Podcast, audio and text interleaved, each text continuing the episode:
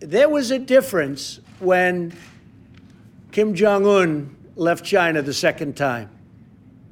And I think they were dedicating an aircraft carrier that the United States paid for. Okay? Because we paid for a lot that was built in China. No, but I think that President Xi is a world class poker player. And I'd probably maybe doing the same thing that he would do.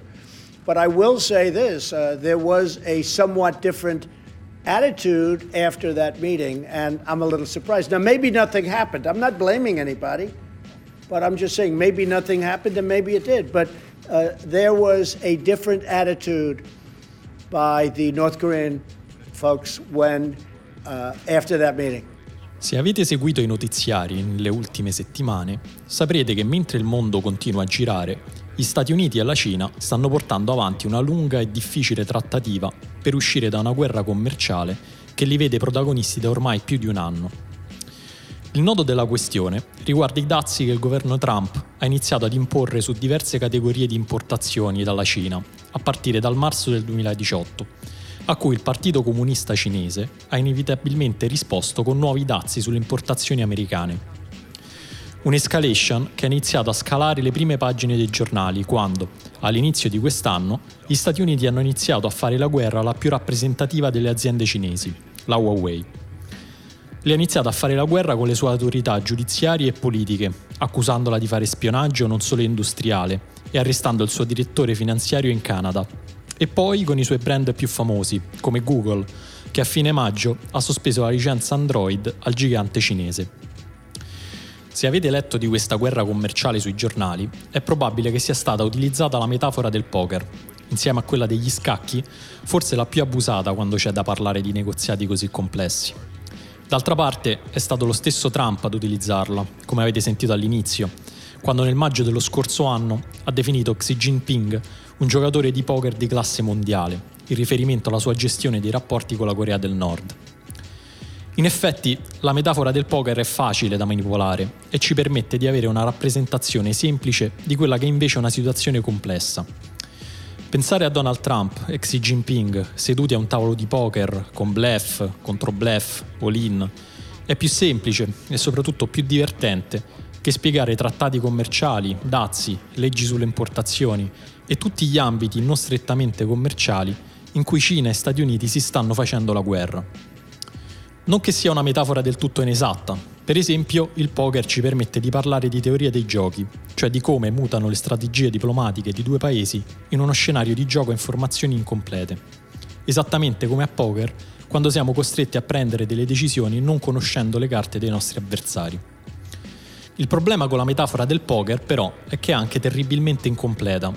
Non solo perché noi non conosciamo tutte le carte in mano a Trump Xi Jinping, non solo perché non sappiamo quanti e quali tavoli sono seduti, ma soprattutto perché non possiamo sapere del tutto con chi sono seduti al tavolo, cioè con chi stanno davvero giocando.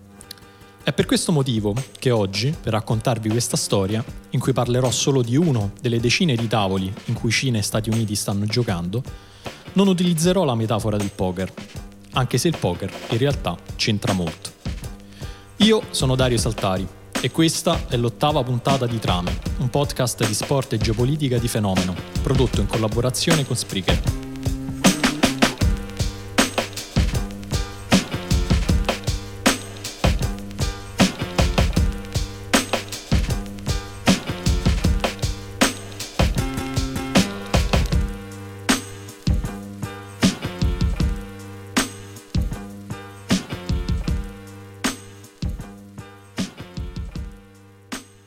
C'è quindi un gioco più adatto del poker per raccontare questa storia, e questo gioco è il Baccarat. Il Baccarat è uno dei giochi più diffusi nei casino di tutto il mondo, e se il nome non vi è nuovo, magari è perché inconsciamente lo conoscete per quella leggendaria scena di Agente 007 Dr. No, in cui James Bond, interpretato da Sean Connery, si presenta dicendo Bond, James Bond. Ecco, in quella scena James Bond stava giocando a Chemin de Fer, che è uno dei modi in cui si può giocare a Baccarat. La versione più diffusa del Baccarat, e anche la più semplice, è però il cosiddetto punto banco, e funziona così. Ci sono solo due giocatori, il punto, cioè il giocatore, che in questa storia sarà Donald Trump, e il banco, che qui sarà Xi Jinping. Il dealer, che invece sono io che racconto la storia, dà due carte a testa alle due parti del gioco, mentre tutto il resto dei giocatori che si presentano al tavolo, che siete voi che mi state ascoltando, non possono far altro che scommettere, prima ancora di poter vedere le carte. Nel Baccarat in realtà ci sono dei casi in cui è prevista anche l'estrazione di una terza carta, ma a noi qui non interessa. Quello che mi interessa è che adesso facciate la vostra scommessa, sul punto, sul banco oppure sul pareggio. Pronti? Bene. La prima carta estratta per il banco è Macao, Macao è una piccola penisola situata sulla costa sud della Cina, una manciata di chilometri a sud-ovest rispetto a Hong Kong, e per molti versi è un posto speciale. Innanzitutto, Macao è stata l'ultima colonia europea in Asia. Dopo essere stata possedimento portoghese per più di quattro secoli, nel 1999 è diventata ufficialmente una regione della Cina, mantenendo però una sua autonomia molto spiccata, come Hong Kong. È proprio questa autonomia, che gli permette di mantenere tra le altre cose il suo sistema giuridico, che ha reso Macao l'unico posto in tutta la Cina in cui è permesso il gioco d'azzardo. Il gioco d'azzardo e il rapporto con un impero che lo proibisce per ragioni morali sono due variabili scritte nella stessa storia di Macao. Tra il 1847 e il 1849, quando ancora era una colonia portoghese, Macao iniziò a legalizzare e a tassare alcuni giochi d'azzardo vietati in Portogallo, nel disperato tentativo di ravvivare la sua economia, che aveva sofferto negli anni precedenti la competizione commerciale prima degli olandesi e poi soprattutto degli inglesi, che si erano stabiliti a Hong Kong. Fu quella fortunata decisione che renderà Macao il più importante centro per il gioco d'azzardo nel mondo, molto più anche di Las Vegas, che è la città a cui istantaneamente pensiamo quando si parla di casino. La Cina, ovvero la passione dei sempre più numerosi ricchi cinesi per il gioco d'azzardo e in particolare proprio per il baccarat, è al tempo stesso la fortuna e la maledizione di Macao. La fortuna perché per l'appunto è stata proprio l'impetuosa crescita economica della Cina a rendere Macao quel paradiso del gioco d'azzardo che è oggi. Ma anche una maledizione perché la dipendenza economica di Macao dal gioco d'azzardo e quindi dalla Cina la rende politicamente più debole rispetto per esempio a Hong Kong, che come abbiamo visto nelle ultime settimane, alla sua autonomia ci tiene molto. C'è però un altro problema, molto più specifico, ma non per questo meno importante, e cioè che la Cina non permette di uscire o di entrare nel proprio territorio con più di 5.000 dollari, una cifra irrisoria rispetto alla quantità di denaro che gira per i tavoli da gioco di Macao. Per aggirare questo problema, i miliardari cinesi si affidano quindi a persone o agenzie chiamate junket, che agiscono quasi come delle banche. In altre parole, i junket aprono linee di credito ai giocatori cinesi che vanno a Macao e questi ultimi si impegnano a restituire i soldi una volta tornati in Cina, aggirando in questo modo le restrizioni sui movimenti della valuta. Con il tempo però i junket si sono trasformati in molto più di questo. Oggi infatti non solo prestano denaro, ma trovano anche ai miliardari le sale VIP li fanno sedere ai tavoli più ambiti, quelli in cui è più difficile sedersi, gli prenotano le suite negli hotel migliori. È chiaro quindi che i casino abbiano tutto l'interesse di avere un buon rapporto con i junket, che portano nelle loro sale i giocatori che spenderanno di più, quelli che in gergo vengono chiamati balene. Il problema, però, è che secondo diversi studi i junket sono legati a doppio filo con le organizzazioni criminali locali e con la loro esigenza di riciclare denaro. Ed è qui che entra in gioco la seconda carta estratta per il banco. Las Vegas Review Journal says a groundbreaking sports gambling case is on the verge of falling apart. The federal judge says evidence from a first of its kind FBI sting should be thrown out of court. Don Daler is here with the ruling in the undercover video showing the FBI in action. Don, good morning. Good morning for high stakes poker star Paul Foy and his son Darren. The judge's decision will likely mean a quicker resolution to their case. The two have been under GPS monitoring since being arrested over six months ago. La seconda carta, estratta per il banco, è Paul Fua, un nome che sembra uscito da un fumetto per una persona che sembra uscita da un film. Paul Fua è un uomo malese di 55 anni che ha avuto molte vite. In una di queste è diventato incredibilmente ricco e potente proprio facendo il junket a Macao all'inizio degli anni 2000, quando cioè la regione cinese ha messo fine al monopolio sul gioco d'azzardo facendo entrare i grandi casino americani. Il primo in assoluto, il Sands Macao, firmò con lui un accordo. i più ricchi giocatori e miliardari cinesi in cambio di una percentuale sui profitti del casino. In un'altra vita, Paul Fu è stato un giocatore amatoriale di poker. È stato lui a reclutare alcuni dei migliori giocatori di poker del mondo per portarli negli anni 2000 nei tavoli privati di Macao, dove prima di lui il poker quasi non si giocava. È in questi tavoli che girano le somme più grandi, persino più grandi, dei premi in denaro messi in palio dai principali tornei, come l'Asian Poker Tour, che dal 2008, quasi ogni anno, si ferma anche a Macao. Ma il nome di Paul Fua è conosciuto soprattutto per il suo legame con gli ambienti torbidi del match fixing internazionale e delle scommesse illegali. Secondo molti, ad esempio, c'è lui dietro a uno dei primi casi accertati di partita truccata in Premier League. È il 1997 e nel secondo tempo di West Ham Crystal Palace e Arsenal Wimbledon gli arbitri sono costretti a interrompere la partita perché un improvviso blackout ha messo fuori uso i riflettori degli stadi. Quello che si venne a scoprire successivamente è che secondo le regole di molti bookmakers asiatici, il risultato da considerare ai fini delle scommesse sarebbe stato quello al momento del blackout e non quello dopo la fine regolare dei 90 minuti. L'ascesa di Paul Fua nel mondo delle scommesse e del gioco d'azzardo sembra fermarsi nel 2014, quando viene improvvisamente arrestato a Las Vegas, dove si era recato in occasione delle World Series di poker. Secondo l'FBI, Fua, nella sua suite al Caesars, stava dirigendo un enorme traffico di scommesse illegali sulle partite dei mondiali brasiliani che si tenevano quasi in contemporanea con le World Series. Arrivato a processo nella primavera del 2014 per affrontare diversi gravi capi d'accusa, alla fine Paul Fua ne uscirà da uomo libero quell'anno stesso, perché, secondo il giudice distrettuale, il mandato di perquisizione della sua suite era stato ottenuto dall'FBI in maniera incostituzionale. Dietro questa grande vittoria processuale c'è ovviamente un grande avvocato. Si chiama David Chesnoff e negli anni precedenti era stato avvocato tra gli altri anche di Mike Tyson, di Britney Spears e del campione mondiale di poker Phil Ivey. E Phil Ivey è anche la prima carta estratta per il punto.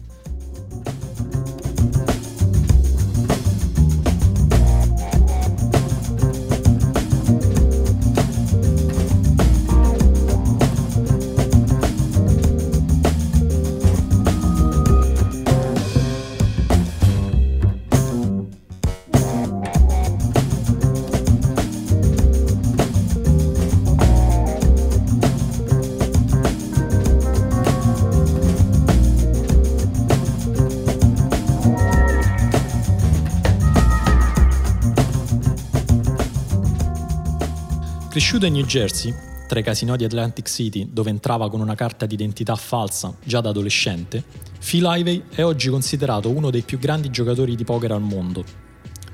Vincitore di 10 braccialetti d'oro, che rappresentano per le World Series of Poker all'incirca quello che le cinture rappresentano per il mondo degli sport da combattimento, Phil Ivey è uno di quei giocatori di poker d'elite reclutati da Paul Fua per bazzicare i più ambiti tavoli privati di Macao, vincendo centinaia di migliaia di dollari a partita con miliardari annoiati. Nonostante la sua fama, però, di Phil Ivey mancano notizie certe da almeno tre anni, e c'è un motivo. Nell'agosto del 2012, Phil Ivey entra a Crockfords, un casino di Londra, e inizia a giocare a punto banco. A fine serata ha vinto una cifra intorno agli 11 milioni di dollari, il problema di questa storia è che Punto Banco, al contrario del poker, non si basa su praticamente alcuna abilità strategica, è quasi solo fortuna. E quindi si saranno chiesti al Crockfords o Ivey è una persona incredibilmente fortunata oppure c'è qualcosa che non torna. Due anni dopo la scena si ripete, Ivey va al Borgata, un casino di Atlantic City, e a Punto Banco vince quasi 10 milioni di dollari. Dov'è l'inganno? Il Crockfords e il Borgata sono in due città diverse, hanno gruppier diversi, sono casinò diversi. Non hanno nulla in comune eccetto una cosa, la marca delle carte utilizzate sui tavoli verdi, la Gemaco. I due casinò si accorgono che la texture del retro delle carte della Gemaco non è simmetrica. Sul lato lungo di sinistra ci sono disegnate delle fish più grandi che a destra. È per questo motivo che negli anni successivi sia il Crockfords che il Borgata fanno causa a Phil Ivey per edge sorting, che è una tecnica che permette al giocatore di leggere le carte coperte sfruttando le asimmetrie del retro, per esempio chiedendo al groupier di girare di 180 gradi alcune carte perché le sente fortunate, ad esempio. Ivey perderà entrambe le cause, L'ultima nel gennaio di quest'anno, quando un giudice federale americano ha autorizzato il Borgata a rifarsi sui beni di Highway per recuperare i 10 milioni persi. Anche in questo caso, la vittoria processuale del Borgata non è del tutto casuale. Il Borgata, infatti, fa parte di una delle più grandi multinazionali del gioco d'azzardo americane, la MGM, e la MGM è anche una delle tre multinazionali americane ad avere almeno un casino a Macao. Le altre due sono la Win e Las Vegas Sands per l'appunto. E con Las Vegas Sands siamo arrivati all'ultima carta estratta, la seconda per il punto, Sheldon Adelson. Secondo Forbes, Sheldon Adelson è una delle 20 persone più ricche degli Stati Uniti, con un patrimonio personale netto di quasi 38 miliardi di dollari. E gran parte della sua fortuna deriva dal boom economico del business del gioco d'azzardo, cioè dal boom economico cinese. Adelson, con Las Vegas Sands, è stato il primo straniero ad aprire un casino a Macao, il Sands Macao, lo stesso che deve parte del suo successo agli accordi presi con Paul Fua, ospitando alcuni dei suoi tavoli privati. Sheldon Adelson, però, non è solo un imprenditore molto capace e una persona incredibilmente ricca, ma anche uno dei più facoltosi sostenitori dello Stato di Israele e uno dei principali finanziatori del Partito Repubblicano, e in particolare di Donald Trump, avendo reso pubblico il suo endorsement ufficiale già nel maggio del 2016. Solo per le elezioni di midterm del 2018, Adelson ha donato oltre 120 milioni di dollari al Partito Repubblicano, su cui esercita ormai un'influenza sottile e poco conosciuta. Per esempio, Bolton ha probabilmente avuto un peso sulla decisione di spostare l'ambasciata americana nello Stato di Israele da Tel Aviv a Gerusalemme e anche su quella di uscire dal patto per il nucleare con l'Iran. Ma non voglio portarvi troppo fuori strada, perché questa partita a Baccarat si gioca sulla guerra dei dazi tra Cina e Stati Uniti. E quindi, qual è il ruolo di Adelson in questa partita? Beh, Macao rinnoverà le licenze casino stranieri nel 2022 e la Cina ha già minacciato di poter legalizzare il gioco d'azzardo nell'isola di Hainan, al largo della costa orientale del Vietnam, creando quindi un polo in competizione con Macao. Siamo sicuri che Donald Trump sia disposto a portare la propria guerra commerciale fino al punto di inimicarsi uno dei suoi più ricchi finanziatori? Non ci sono risposte certe a questa domanda, potete solo scommettere.